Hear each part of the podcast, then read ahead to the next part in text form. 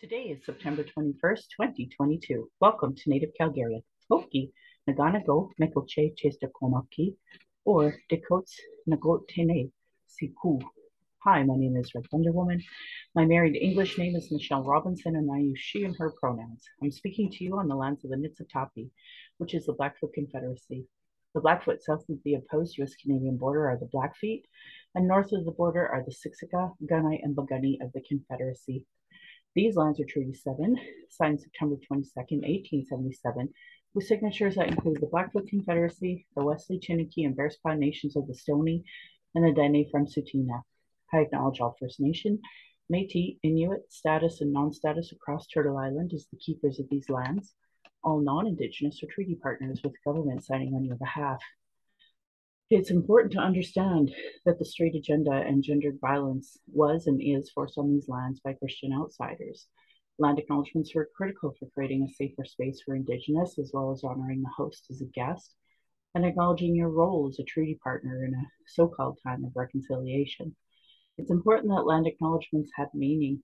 I encourage all to introduce themselves with their acknowledgement of their ancestors' story of displacement, how you perceive your role as a treaty partner, a citizen of Canada, a refugee, or other land displacement, so we as Indigenous people know how safe you are to be around. If you don't know how to pronounce your local Indigenous nation's name, won't use your pronouns, won't say your story of origin, won't acknowledge stolen lands, economic uh, oppression, your role in reconciliation, I determine how safe you are to be around my community, my family, and myself. Understanding land acknowledgements and their importance is Indigenous 101 because it immediately addresses colonialism, oppression dynamics, broken treaties, and lies taught today in Canadian schools nationally. That's why settlers and those who call themselves Native Calgarians, or whatever town you're from, show me you have no Indigenous 101 understanding. Jesse Wente's book, Unreconciled, especially chapters 13, pages 180 to 181, explain it perfectly.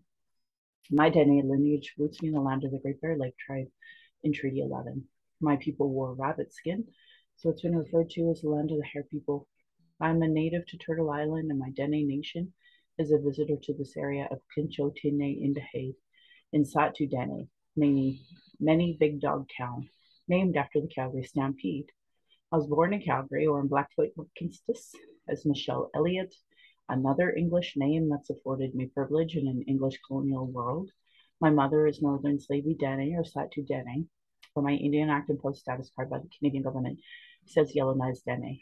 Through my father, I'm a daughter of the Mayflower and a daughter of the American Revolution while having a Canadian Indian Act and Post status card, which is a colonial construct by Canadian policies meant to divide Indigenous peoples' inherent rights Indigenous Two Spirit or the Indigenous 2S LGBTQ plus community and Indigenous women are at the bottom of the Canadian socio-economic ladder because of colonial trauma, imposed poverty, racism, gendered violence, and land theft.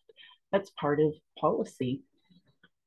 As a Dene woman who has attempted to run after joining harmful colonial parties, spent money to be at expensive conventions, left my home, to travel to those conventions just to vote on incomplete policies that uh, still allow incarceration, denial of justice, denial of health services, denial of real education, racism, colonial trauma, and genocide of Indigenous and Black peoples. I have worked to continue reports to advocate for and attempt to look within these systems meant to harm me and my community.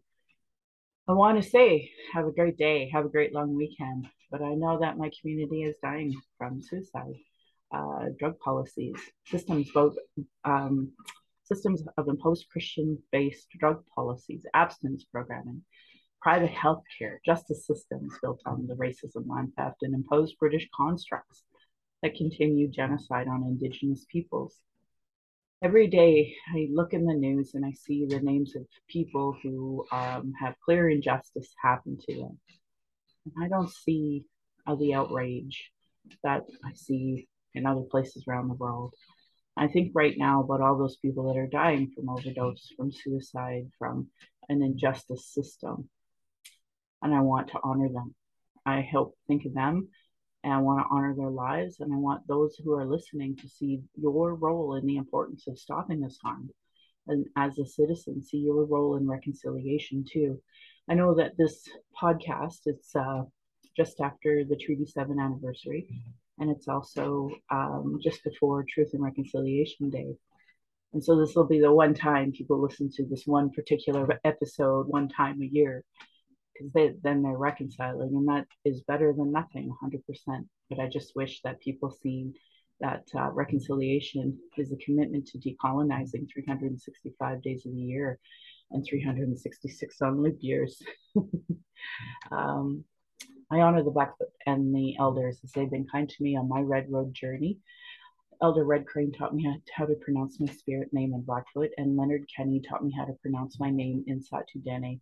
My humblest apologies to the Blackfoot and Dene elders and language keepers as I try to learn proper pronunciation. Any mistakes or misinterpretations will be on me. I encourage questions so that misunderstandings can be cleared up as soon as possible. I do not speak on behalf of all Indigenous. I just share my journey as I walk the Red Road. I've been accused of not being kind while surviving genocide. Yet I give free book clubs, podcasts, and info on my social media for years as have many others. So at this point, it is willful to be ignorant on these issues. My Patreon account is Native Calgarian, where you can pledge and support. Thank you, previous donors, for already showing your support. If you value listening or watching and can afford to give, thank you. To those who cannot afford to give, I'd love to hear from you at nativeyyc at gmail.com. Send in your comments or your questions. Also, giving a review helps, whatever medium you're listening from. I have a YouTube channel that you can go and subscribe. You go to nativecalgarian.com for the latest podcasts and pin posts on social media. So today we're so lucky to have our guest could join us today. I seen uh, this incredible Twitter uh, thread, and while I try to retweet almost everything he posts, you know, it, we just need to talk about what you posted today. So uh, why don't you introduce yourself and and we'll go from there. Thanks so much, Michelle. Um, my name is Euan Thompson. I'm the executive director at Each and Every Businesses for Harm Reduction, which is a new coalition that started up a couple years ago. Um, I'm a voluntary settler here in Mohkinstsis, Calgary, uh, and these are the lands of the Stoney Nakoda, Tsuut'ina Dene, uh, Métis Region 3, and, and, the Blackfoot Confederacy, among them the Siksika, uh, Piikani, Kainai, and the Blackfeet south of the border. Um, under Treaty 7, which I, I, think has been tarnished pretty severely through uh, things like drug policy, um, which has created, you know, a, a real um, serious problem with, with incarceration and, and now what we're seeing is drug poisoning um, through the ages. Uh, it's gotten worse and worse and worse. And, and now we're in a situation where we're trying to, um, you know, we're seeing we're seeing this this crisis play out on in so many fronts, um, in so many communities, um, and uh, and yet uh, indigenous people here in Alberta are, are still at seven times higher risk of, of death from, from this than, than the non-indigenous Albertans. So um, this is uh, this is really kind of part of my my commitment to um, undoing the harms of of of past colonialism and uh, rectifying Treaty Seven, so that hopefully um, there's a, a, day where we can all feel like um, people are being treated equally here. Um, so what what I'm really going to show today is is a story about how the toxic drug supply in Alberta is playing out at the ground level, how people are trying to manage the the costs of prohibition, um, the the damage that has been inflicted by bad drug policy across the country um, that is just really getting worse and worse here in Alberta. Um, we have a government that refuses to look at the data. Uh, and so one of my missions here really is is to force them to and and to um, get enough people looking and and accepting the facts um, that that the government can no longer ignore them and, and has to act in a way that is in keeping with with evidence-based practice and and humane practice.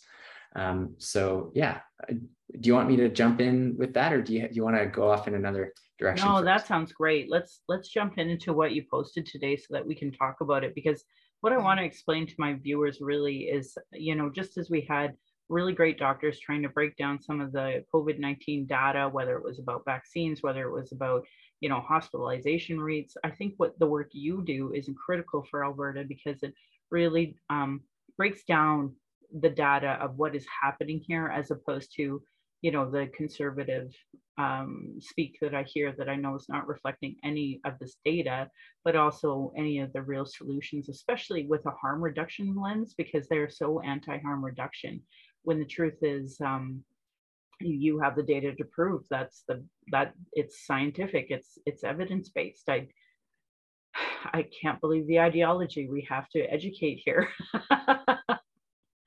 yeah, and the ideology um, unfortunately they, have hijacked the word recovery i think and and kind of um, appropriated it in a way that does not really reflect what people who support harm reduction really believe. I think you know harm reduction uh, is a way to help people to recovery in in whatever way they define recovery for themselves. And unfortunately i think what we've got is is an ideology that imposes a definition of recovery, which is strict abstinence from these substances that, that we as a society have designated as bad and harmful, um, while permitting other types of substances, you know, tobacco, alcohol, cannabis, um, sugar, whatever you name it, um, that these are okay.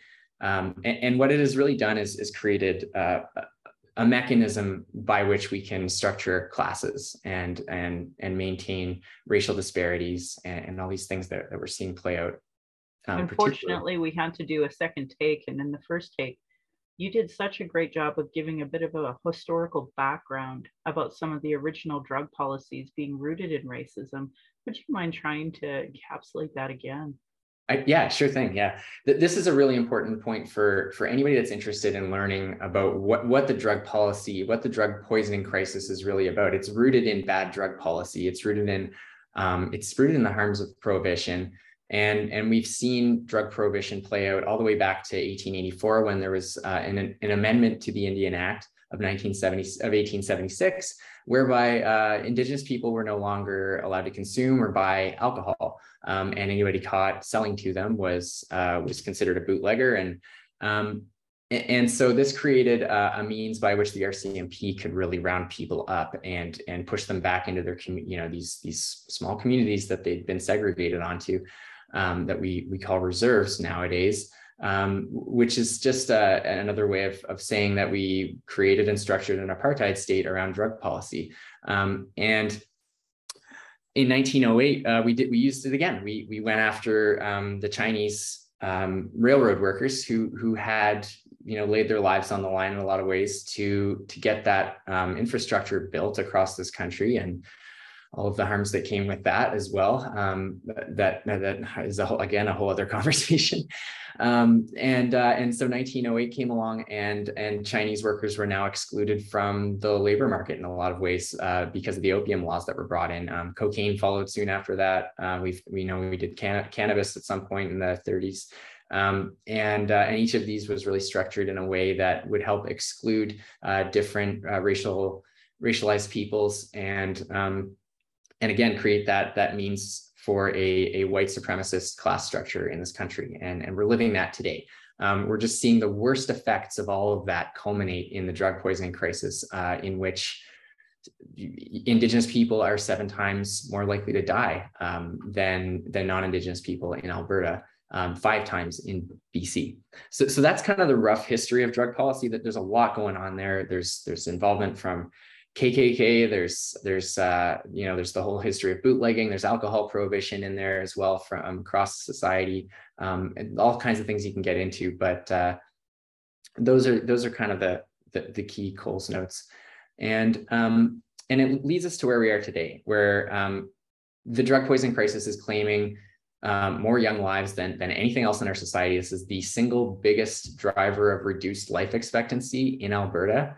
Um, and uh, again, it's it's falling most heavily on on Indigenous people here in Alberta, and I'm almost reluctant to point that out in a way because we know from the data that our society is so racist that um, just saying that will will make a lot of people tune out. They'll say, "Okay, that's not a problem that that I need to help address." Unfortunately, and uh, and that's you know that's pretty well established now in the states with with race based data um, around incarceration and, and drug poisoning and so on. But ironically, Alberta has always had a problem with drugs. Um, I remember being in Fort McMurray and Sylvan Lake, and we've always talked about how oil field brings, you know, sex and drugs um, as a ramification of oil money and exploitation of the of the land. So I didn't really see that properly reflected. I'm not going to lie in the national inquiry. They do touch it. Don't get me wrong, but um, for folks who born and raised in Alberta, lived here, you know, like it, whether it was cocaine, whether it was um, uh, heroin, other drugs. I mean, there's always been problems with, uh, you know, access money, and then there being uh, sex addiction, drug addiction, um, gambling addictions as well here in Alberta. And we just, we never want to talk about it because we're just a good old Christian little place.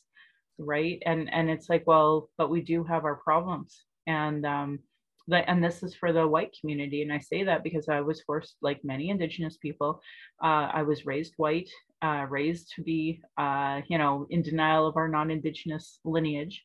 Um, all of those things. I, I was I was raised to be white. So um, in the white community in a predominantly white community that I grew up in Sylvan Lake, I mean, lots of folks had addiction issues, lots of folks, and uh, and cannabis was still illegal, right? Like, it, it's so funny. There's been such a huge switch now that cannabis is legal, and uh, I'm I couldn't be happier about it. Frankly, I think that. Uh, you know, our kids are are they're not turning to the illegal underground um, you know world in order to get cannabis um, not not now anyway. So you know that that's a huge win for me as a parent. But that bigger picture, I I want to see obviously way less um, incarcerations of cannabis related incarcerations because it's just ridiculous for it to have been outlawed anyway. Again, based on racism. Um, anyway, I don't mean to to go on a tangent, but I did want to point out that Alberta has always had a problem with addiction, always. Absolutely, and, and it's been, uh, I think it's it's inherent. It's inherent to to capitalist design. Um, people get exploited, and when people are exploited, they suffer trauma, and when they suffer trauma, they turn to drugs. And there's also the point that you know people across cultures have have always used drugs of some sort. You know, we've had drugs um, in like every culture I've ever heard of in, in, on planet Earth has has used some form of of a drug or another. Um, and uh, and it's really only when we try to clamp down on that use and and uh, wipe it from society and drive it into these underground unregulated markets that that they really became uh, very dangerous. Um, sure, there, there's inherent danger in any substance. You can consume uh, too much water. You can consume too much of anything, and uh, and the dose makes the poison, as as a lot of toxicologists will tell you. Um, so yeah, people can use. I, I I believe people can use any substance responsibly, uh, but but we are in a situation where uh, our society's imposing a lot of a lot of hurt on people, and uh, and I always look at you know folks who are experiencing homelessness. Um, you know, using drugs is a pretty rational response to that sort of situation if that's not where you want to be, and uh, and so, you know, with that, I, I guess, you know we're so underserviced in this province. You know, um, I, I, made a point the other day where I, I, I pointed out that um, it, took Alberta. So, you know, we, we had been discussing how Insite just turned 19, the, the first supervised consumption site in North America in Vancouver, turned 19 yesterday. Um, it then took Alberta another 15 years to open just one site, the first one in, in Calgary, SafeWorks. And, uh, you know, the, uh, to their credit, the NDP government uh, then opened uh, six more and had two more in planning within two years. And uh, the current oh, government. Oh, that, and I'll also yeah. say, and shout out to the federal government for allowing that as well, because they were yeah. the ones who did that work. And I have to say that as a, a federal liberal. Absolutely, yeah. So, so these things happened in a climate that, that was pretty friendly to harm reduction overall. It became friendly to harm reduction during during the tenure of that provincial government. Um, there was a lot of changed minds, I think, during that period from everything I've heard. And, and then the new government took power and they immediately canceled sites. They immediately went to work trying to close down sites. And um, it was all about this idea that uh, prosperity had to come before compassion, as if supervised consumption sites even hurt prosperity in some way, uh, which is absolutely ridiculous. There's, there's no evidence for that. Yeah. Um, so I, I yeah, so I, I think what I would like to focus a little bit on today is is some of the new stuff that's come along. And I do need to acknowledge that, um, you know, there's only so much that data alone can do. We're, we're we are fighting an ideological battle here against a, a government that is deeply committed to their ideology around class structure and allow, around uh, the mechanisms needed to maintain that class structure. Um, so, you know, these data are important for, for you and I and for folks uh, that do this kind of advocacy work, but it, it needs to be a means to an end. We need to use these data to bring more people in to convince our friends and family that this is worth acting on. And, and if it doesn't result in that sort of thing, in, in growing the movement, in creating a little bit of a cyclone that the government now has to contend with, then then it's not going to it's not worth anything so so please uh, you know listeners please do something with with what you're going to learn here today um yeah go ahead yeah no i'm really happy the uh biggest conversation i try to have with people is just having their naloxone kit or if you're first nation have narcans and have them laying around like you would a first aid kit and give them away freely um you know i know the pharmacists are shocked that i can give away seven Narcan a week, but I mean, I see the people there. If I stop at a traffic light, there's somebody who needs a Narcan. If I'm on the C train, there's someone who needs a Narcan. Like it's just shocking to me how not every single person is not giving away a Narcan or naloxone a day. And that's kind of where I start that conversation in real life with people about, you know, hey, do you know what this is? Do you know how to use it? Much like when my husband and I used to scuba dive and we talked about um, that there was this machine that would help hearts if people were having a heart attack, a defibrillator. Mm-hmm. And um, now they're actually quite commonplace, but they weren't always. And ironically, Alberta is one of the best places to have them because every office um, building, every tower, almost every one of them have them at the uh, bottom of the stairs. So we knew, you know, if our uh, oil company executive was having a heart attack, that a defibrillator wasn't that far away. So, and that they make them so user friendly. Uh, much like a Narcan, like you can't screw up a Narcan. so, um, anyway, that's kind of where I like to start that conversation with folks because, uh, you know, even our grannies are passing away from opioid um, overdose. And as long as you know the signs and you have uh, a Narcan or naloxone kit close by, you can reverse it so that you can get that brain breathing again. So that's kind of where I start that conversation. Yeah, I think that's a really good uh, that's a really good point. And the average person is so much more likely to use a Narcan kit nowadays than they already use an AED, a defibrillator, uh, or even just a first aid kit. You know, if you're walking around downtown frequently, um, your your Narcan kit contains a rescue breathing apparatus. Like it, you're gonna be able to save somebody's life at some point if you're doing that. And this business coalition that we've started up, um, you know, we've only got we've got less than 200 members across Canada. We've already had nearly 10 businesses respond to poisonings and save lives that way just because they carry naloxone on site. Um, and they, you know they they tell people that they carry naloxone on site. Just make it obvious. Make make it a welcome welcoming space for people. That's carry a great point. on. actually that that sticker you have behind you it says naloxone on site. I hmm. actually did a door knock the other day, and one of our friends, or um, I can't remember their name offhand, they had that right on their mailbox. And i was like right on. I, I came up to the door all happy because i'm like this these are i'm with my people here. And it turned out this this white woman came up and it, she was married to a first nation man and they had uh, so they they knew all about it. They knew all about you. They knew all about the organization that you work with. So you know it, it was just a really really happy moment for me that like okay out of all the door knocks that i do here's one person that gets it well, that's what we're talking about. You know, we got to. It's a movement. We got to grow it. People, uh, people get it, and um, and and that's one really concrete way that you can that you can show you get it, and that you can uh, drill that into your own is is that uh, you know you're trained on naloxone and you're responsible to to respond if if you're there to do it. So with that, um, so I think it's worth just talking a little bit about drug poisoning as a concept. Um, we, you know, it used to be referred to as overdose uh, because it was really a situation where um, the drugs were relatively pure. People understood what they were taking most of the time, and it was pretty rare to see cross contamination, uh, you know, of heroin into the cocaine supply, for example. Um, nowadays, that's not really true at all. There's there's a lot of fentanyl around. Um, uh, fentanyl has replaced heroin almost entirely in the opioid supply.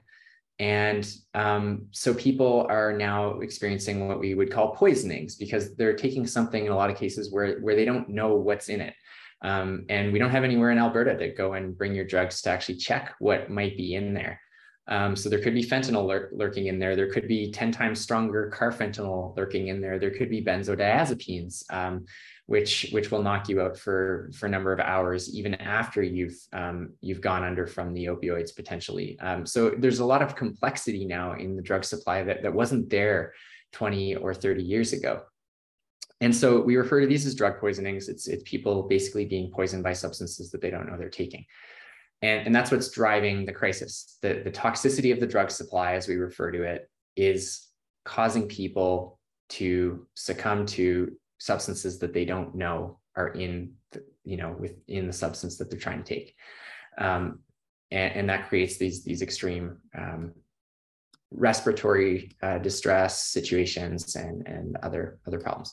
So um, we can use what we see inside our one supervised consumption site here in Calgary uh, as a, a, bit of a proxy for what's happening in the drug supply, because we, again, we don't have a good measure for this um, within within Canada uh, and particularly within Alberta. So looking at the number of people that walk through the doors um, and what you're seeing here in the orange line in this graph is, is people using SafeWorks more and more and more as the years went on from December 2017 when it opened uh, through to the pandemic when it just collapsed. People's people's you know the the usage rate of SafeWorks dropped cut in half, and it and it remained low until today. Um, so instead of uh, 6,000 people showing up at the site every month, we now have about 3,000. And by taking the number of people that go through the doors at SafeWorks and experience a drug poisoning, um, we can get what's called a, a, drug poisoning rate. So that's a percentage of people that walk through the doors to use drugs and experience a poisoning or an overdose. And, and that number um, also went up very, very fast. At the same time that the use rate of SafeWorks went down after COVID hit, the, the poisoning rate went up extremely fast to the point uh, where about 8%, you know, roughly one in 12 people that walked through the doors were experiencing an overdose or a poisoning. So um, that hit its peak in December. It's since gone down. And so what I'm putting forward here within this graph is that um, we can use that overdose rate, that poisoning rate, as a measure of how toxic the drug supply is. A lot of people said when COVID first hit that the borders seizing up was going to cause a real problem with um, with drug distribution, with drug supply. That um, we're not getting clean, uh, pure versions of of these drugs anymore. They're being cut with all kinds of things. They're being made by inexperienced people. They're being blended by inexperienced people and um, and everybody's just kind of trying to keep the white powder flowing, whatever that white powder might be. And so at the same time that that people started having to use alone um, after COVID hit and they didn't have access as much to the supervised consumption site anymore, we saw this massive increase in drug toxicity. Um, so people were having to contend with that, uh, both of those factors at the same time, which drove a massive increase in death. I like how you actually posted it on Twitter. It's already clear that when fentanyl started replacing heroin, hell broke loose and people began dying by the hundreds, now thousands. We know this. We don't need more data.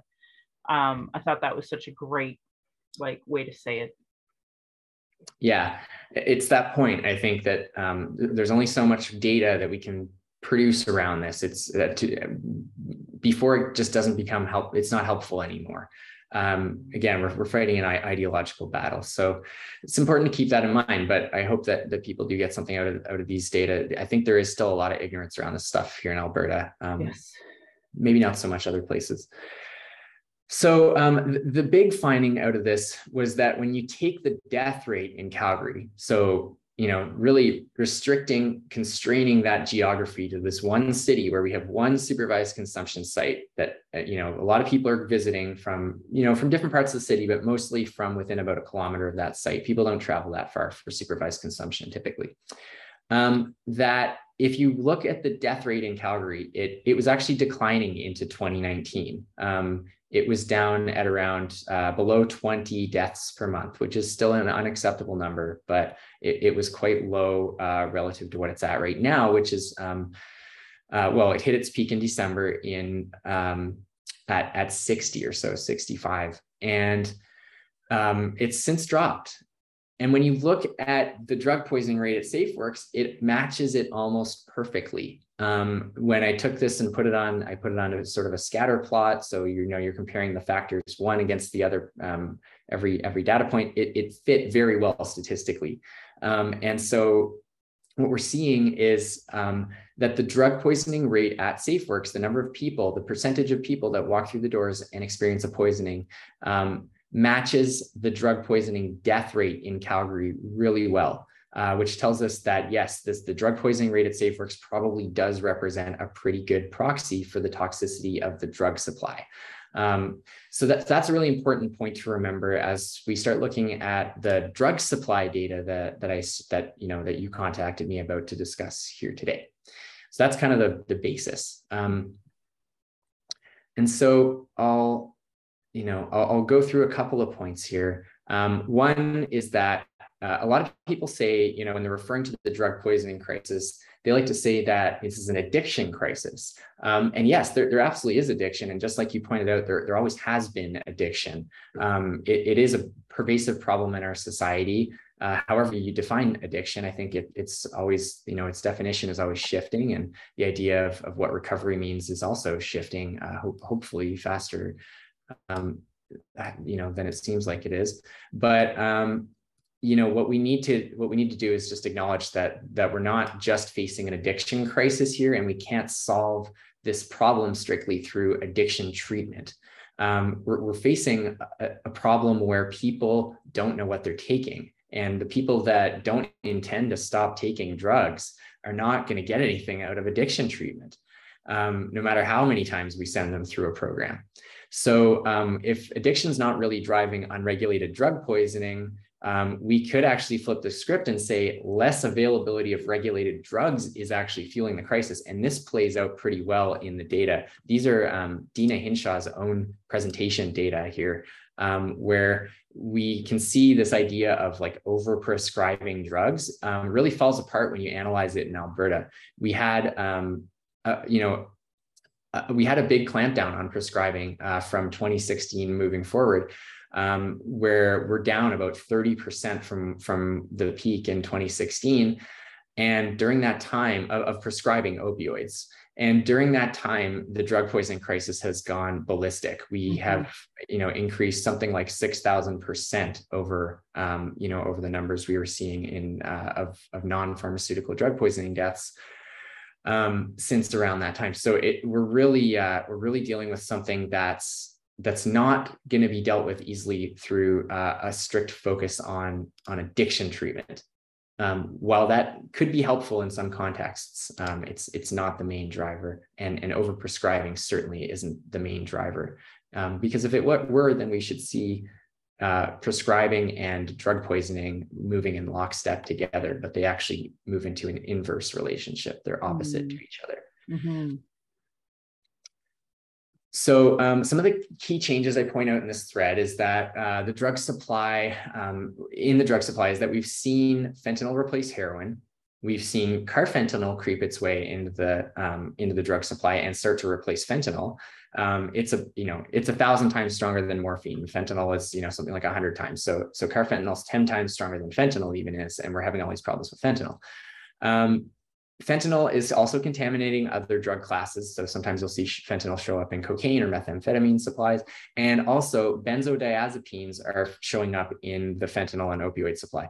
So that these are you know different levels of complexity. And we're in a situation now where, where people have been introduced to drugs that they didn't really consent to being introduced to. They they you know benzodiazepines are extremely physically addictive and withdrawing from them can kill you just like alcohol can um, these are the only two drug classes i know of in for which uh, withdrawal can be fatal.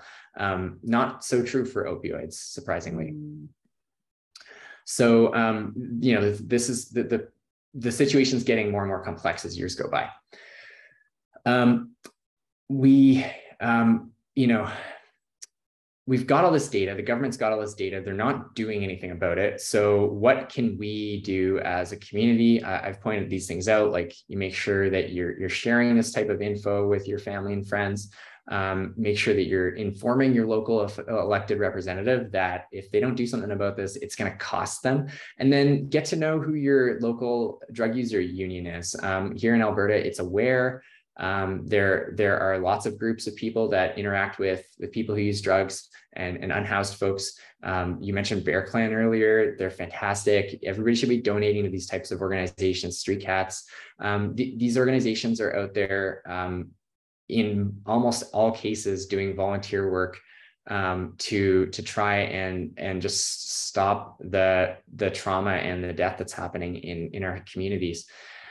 So we, we really can't help them enough. Um, Can I ask you, um, one of the things that I plug at the end of my uh, podcast is the National Overdose Response Service 1888 number and the NORS and or the Doors and the Brave app. Uh, mm-hmm. What are your thoughts on those?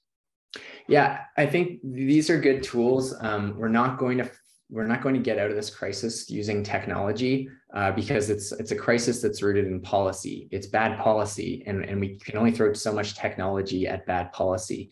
Um, but I, I, will say, you know, uh, I, I, know people that use the NORS uh, system or, or, Brave app. Uh, they're really, you know, they rely on it in some cases, and so you know, if people are using it and it works for them, then that's fantastic. Um, but many people can't or won't and and a lot of people don't have cell phones um, so they they don't even have that option. And a lot of people are in remote areas where an ambulance won't get to them in time if they if they have a poisoning yeah. um, regardless of what the app is is buzzing at, at the uh, dispatcher. So yeah they have huge limitations um, and and but they also have potential for for some people that live in cities um, and that have that kind of access. Mm-hmm it's unfortunate that we're seeing all this play out at the same time as a massive ambulance crisis. Um, our EMS system is in complete free fall. And, and as uh, Anna Junker, uh, journalist for the Edmonton Journal, um, revealed just back in July through a FOIP, uh, Freedom of Information uh, document uh, access from, from the government, drug poisoning now occupies 10% of ambulance dispatches in this province. Uh, so if we could deal with drug poisoning through better policy, then we could more or less alleviate this, uh, the, the most acute parts of this uh, ambulance shortage that we're dealing with um, and, and help our, our, paramedics, you know, get through um, some of this moral injury and, and really just some of the overwork that they're experiencing right now by cutting that 10% off the top. Okay, so this is uh, this is a graph I showed before. Like it's that Calgary deaths and the drug poisoning rate. So I just wanted to refresh people on it. Like the deaths move in lockstep with the poisoning rate that we see at Calgary SafeWorks inside those doors. And I'm going to point out one more time that nobody has ever died of a drug poisoning inside of a supervised consumption site anywhere in the entire world. So um, not having them is so awful. But you know, I remember when Ralph Klein cut um, all the funding for uh, mental health, and we knew a lot of folks on H were going to be homeless. Like I, I'll never understand how, um, you know, a group of people who consider themselves good stock Christians would ever consent to any of that because morally and ethically it's the wrong thing to do. People who can't, yeah. who aren't in the position to be able to take care of themselves, need that support and to cut those services like i'll never understand how everybody was okay with that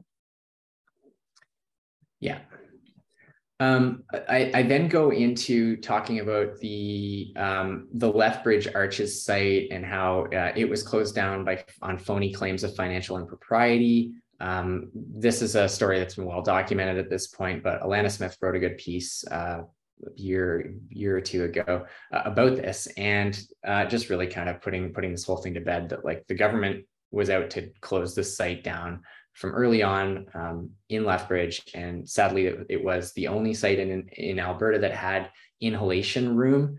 Um, so people could go in and smoke or or snort drugs. Um, right now we don't have a place where people can smoke um, any drugs in Alberta and and this was also the busiest supervised consumption site in the entire continent. So that that's that was closed down.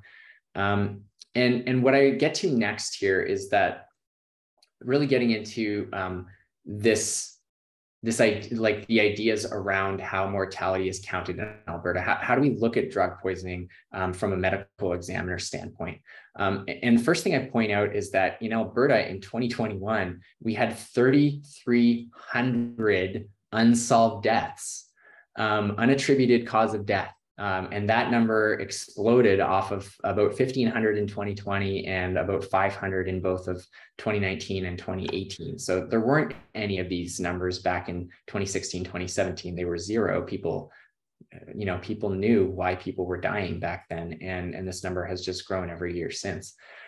Uh, so uh, this points to a, a severe um, resource shortfall in the medical examiner's office and and this should be huge for people. Like 30, 3,300 um, unknown deaths in Alberta is the leading cause of death in Alberta right now. Well, and I ran municipally in 2017.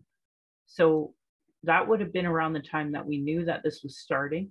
And I, I had harm reduction right on my campaign sign, right? Because 2017, we knew it was starting and we didn't have the proper data. I remember Dr. Swan speaking very specifically about the medical examiners having like it took over a year to figure out uh, if it was a drug related death. And we were like, we got to figure out how to close that gap. And we were having these conversations in 2017. Mm-hmm. So, like, I totally understand where you're coming from with these stats because it, the the truth is it wasn't there.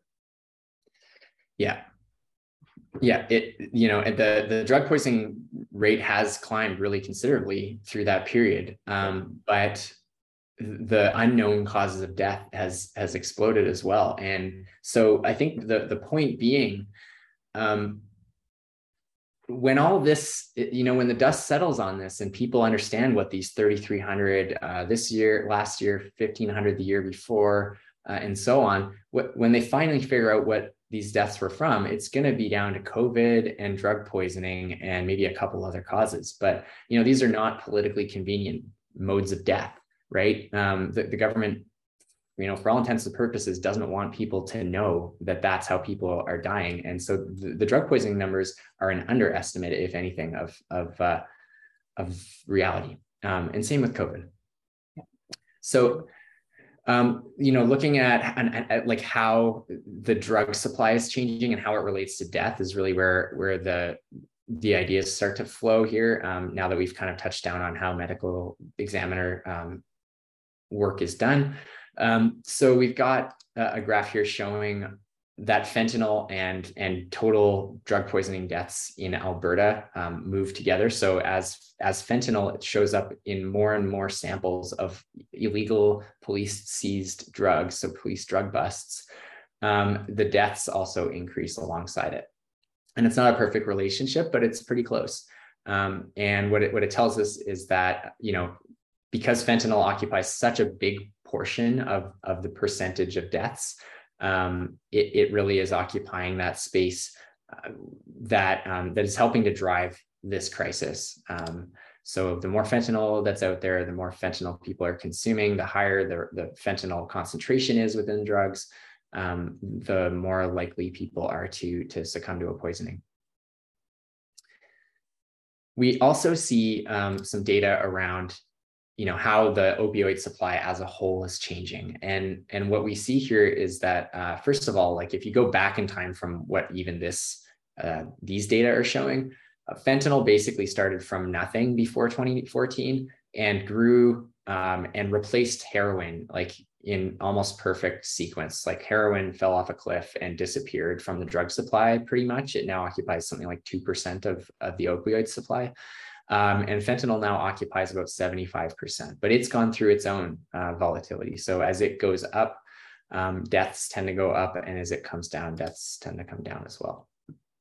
Um, and and like and and so the ideas here now start to move towards um, this idea of rate of change. Um, rate of change is really important because, uh, like, when we're you know when we're uh, going into winter, for example, we we experience really really cold days and it's hard to adjust to that situation you know you forget to wear your coat outside and, and you're and you're freezing your butt off.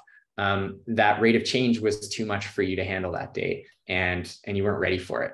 Uh, we're seeing the same thing in the drug supply. A lot of people are um, are experiencing this volatility in what you'd call like drug supply weather almost, where fentanyl is like going up and down and up and down in the drug supply, and they're not really able to get a hold of, of what's happening. So they, you know, if you think of it in a practical way, like the, a, a normal person using um, opioids might do a test shot. They might inject with um, a, a, small amount of their supply the first time just to get a sense of how much, you know, how much, how strong it is.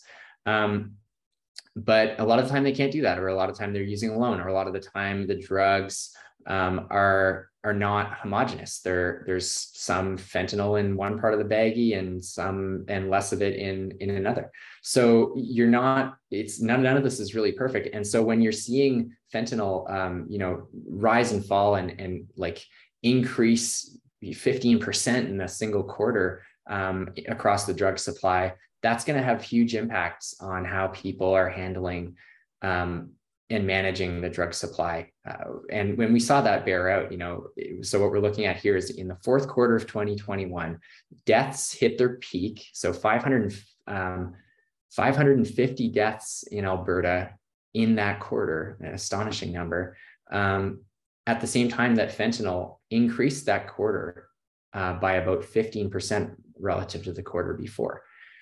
Um, at that same time, the uh, the drug poisoning rate at SafeWorks was also at its highest, if you remember that. So th- this is all kind of coming together um, as, a, as a pattern that, that we can really understand um, within the drug supply.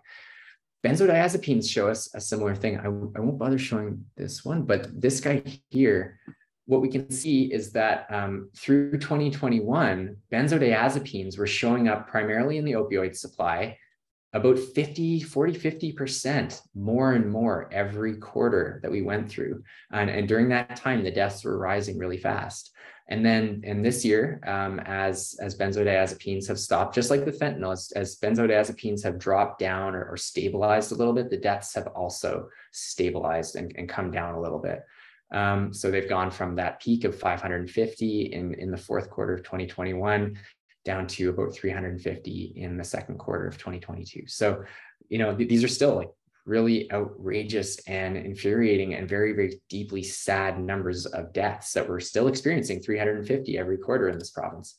Um, and, and that's before we untangle some of those unknown causes of death uh, that I mentioned before, the 3,300 from 2021 that, that haven't yet been solved.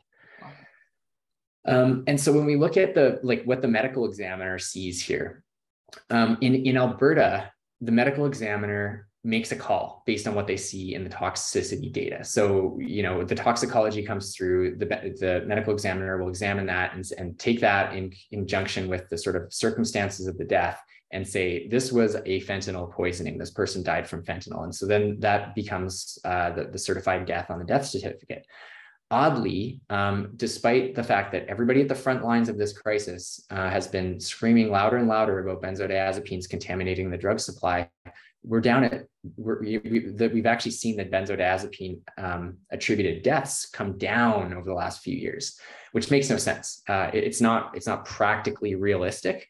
And um, and anybody that's kind of at the front lines of this situation is pretty aware that, that it's not a it's not a real number. And when we look at um, when we look at BC, the chief coroner there, it's a different system. They just they just say, here's all the things that were found in the person's body at their time at the time of their death. And uh, benzodiazepines show up in anywhere between 30 and 50 percent of, mm-hmm. of those patients, um, of those uh, those victims of bad drug policy. So um, I don't think it's as high as that. I don't think the cause of death could be 50% for benzodiazepines, but it's certainly not 3%. And uh, and we should um, we should be you know really holding this under the microscope and i think ensuring that the medical examiner has all the resources they need to make make these uh, make these calls and and to get them done quickly so people really know what's happening um, month by month and quarter by quarter. And you know th- these data do matter for people that are trying to make uh, do policy advocacy and and make policy decisions you know in the absence of of ideology. Um, so yeah, that that's kind of that's kind of the key crux of it. Um, I can't most- thank you enough. I I want to have you come back on the show. Maybe we'll do it a, a month from now so we can talk further about uh, things as we're going. I just I hate rushing you. I just think it's really important that we talk about this. There's a lot of folks. Uh, Esther, Esther Tailfeathers put out a great movie about compassion when it comes to this conversation that I've been trying to tell people to go see. It's free now. Um, I think it's the National Film Board has it for free now. So, like, I, I just wish people would understand the gravity of this issue and that we have a role to play and that our MLA is like my MLA is one of those new immigrants that know nothing about Canada. You have to like educate him about who Indigenous people are, what Hansard is. You know, talking to him about something like this is way too complex for him. So it, it's just really unfortunate. Like, this is who people will vote for, right? Is like this well, he wore blue, so he must be good enough. But that bigger picture that we have to start really holding our MLAs to account on this. So um, even the Reconciliation Action Group, like this particular podcast, and I'd like for them to see, you know, we have a, a whole bunch of nurses who are trying to work within the education system to get you know anti-racism policies which is incredibly important but out of the over a million people in this in the city how few people are working on actual you know policy change advocacy. It, it, it breaks my heart. And this is a, a, whole area that i need you know more folks to understand the gravity of it and, and support the work you're doing and so many other folks on the ground doing this work. So i appreciate you being on today. Thank you. Yeah no thanks so much for having me. I think uh, you know what you've touched down on there really brings to mind a few really key points. You know people that are working on reconciliation people that are working on on defunding police people that want to see abolition of incarceration. The, one of the best places you can work on is drug policy because that's it's really at the, at the convergence point of all of those things. Um, and yeah, I just I can't emphasize that enough. The more I learn about it, the more I learn from folks like you and from Esther Tailfeathers and and and other people within Indigenous circles, especially. You really you get a sense of uh, of how harmed they have, people have been um, across Canada by drug policy. It really is. It's one of the it's one of the top tools of white supremacy. And if you want to start dismantling those structures, drug policy is the place uh, is one of the great places to start. Um, you know, I'll also emphasize, eh, you know, people should be demanding more from our addiction treatment, you know, industry. We have a very big industry here in, in Alberta. It's hundreds of millions of dollars get poured into this every year, but we don't get any data back for it. We don't know how many people are going into these programs. We don't know how effective they are. We don't even know how, how they measure success. Um, we don't know how many people leave these programs and go into homelessness or, uh, or houselessness. We there's just so many questions um, that are that need to be asked um, and we should be holding our politicians feet to the fire on this um, because there's you know it's not just the money it's it's people people's lives um, really depend on on good addiction treatment services um, and uh, and there are good ways to do this and there are bad ways to do this and and we just don't know which it is right now in alberta yeah um, agreed. and then finally, I'll just add that um, if you know, if you're connected to your community association or a business association anywhere in Alberta, um, please do what you can to connect me with them. Uh, we're really starting this movement from from the ground up right now. We have to build the grassroots to um, uh, to, to respond. Communities can do so much to, by pulling services into their neighborhoods instead of pushing them away. Um, having you know, having a supervised consumption site in your neighborhood will return huge dividends to your community. Um, it, you know, forget all the stigmas, forget all the fear. Like these these services are incredible for they're incredible um, for safety and health of everybody in the neighborhood, not just the folks that are using those sites.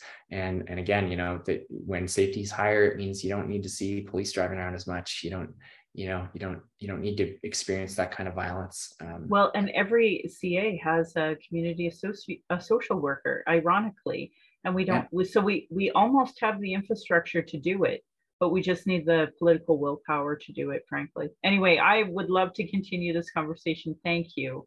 Thank you so much for coming on and i can't wait to uh, you know hopefully we can get a few folks to buy in. You know um, reconciliation groups all the rest of it, because we need to come together.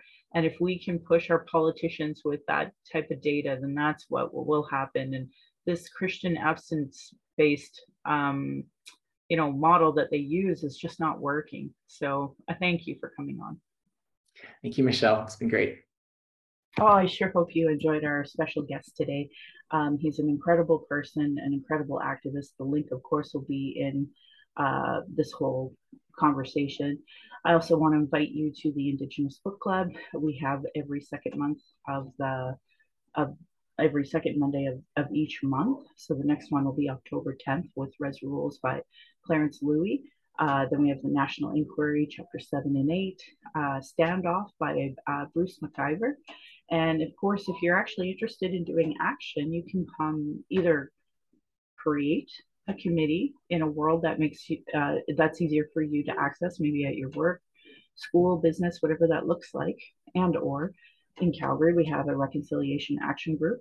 Uh, there are other uh, reconciliation committees at churches, all sorts of places. So look for them. I bet you'd be amazed to see that there's some to already join. I'm proud that this podcast has given solutions and included cultural safety training and cultural first aid, and all of them to create a safer space for Indigenous people of color, those with disabilities, and to us LGBTQ2+. Uh, thank you to authors Cheryl Ward, Chelsea Branch, and Alicia Fridkin of hereToHelp.bc.ca of what is Indigenous cultural safety and why I should care about it. Their work and those cultural action tools I've said hundreds of times in my podcast, so please support Indigenous work like that as part of your reconciliation work and settler understandings. I'm just lucky enough to highlight and repeat them here. Internalized racism or lateral violence is another form of violence Indigenous and marginalized folks experience by the structure of racism imposed on these lands you can go to racialequitytools.org. They have tons and tons of resources for everybody. But specifically, if you are a person of color, uh, what is internalized racism? PDF by Donna uh, K. Bivens is the one that I would recommend. Uh, do's and don'ts for bystander intervention by American Friends Service Committee. So that's at afsc.org. And you can see if you were to even Google it, you'd find a lot of things out there. Um, if you see or experience racism, you can report it at acttoendracism.ca or text at 8 or sorry 587 507 3838 and that's a, an initiative here in Alberta. Indigenous have been talking about issues, sharing our traumas and reports, commissions, and public hearings just so it can be regularly disregarded. No more. Honor our words, honor the treaties, listen to politicians and their policies and platforms. If they don't recognize the marginalized in their budget with gender equity plus. Uh, if they're cutting violence prevention programs, services, Indigenous education, um, uterus health choices, gay straight alliances, lack of human rights for migrants, immigrants, folks with disabilities, know that your vote to that party directly negatively impacts marginalized people demand that they implement the Truth and Reconciliation Commission calls to action. The recommendations of the Royal Commission on Aboriginal Peoples, multiple reports about child welfare reform, violence prevention, and now 231 calls to justice on the National Inquiry on Missing and Murdered Indigenous Women, Girls, and Two Spirit. Provincially in Alberta, the Kenney government created 113 pathways to justice. So all you blue voting bootlickers should be holding your blue MLAs to account on it.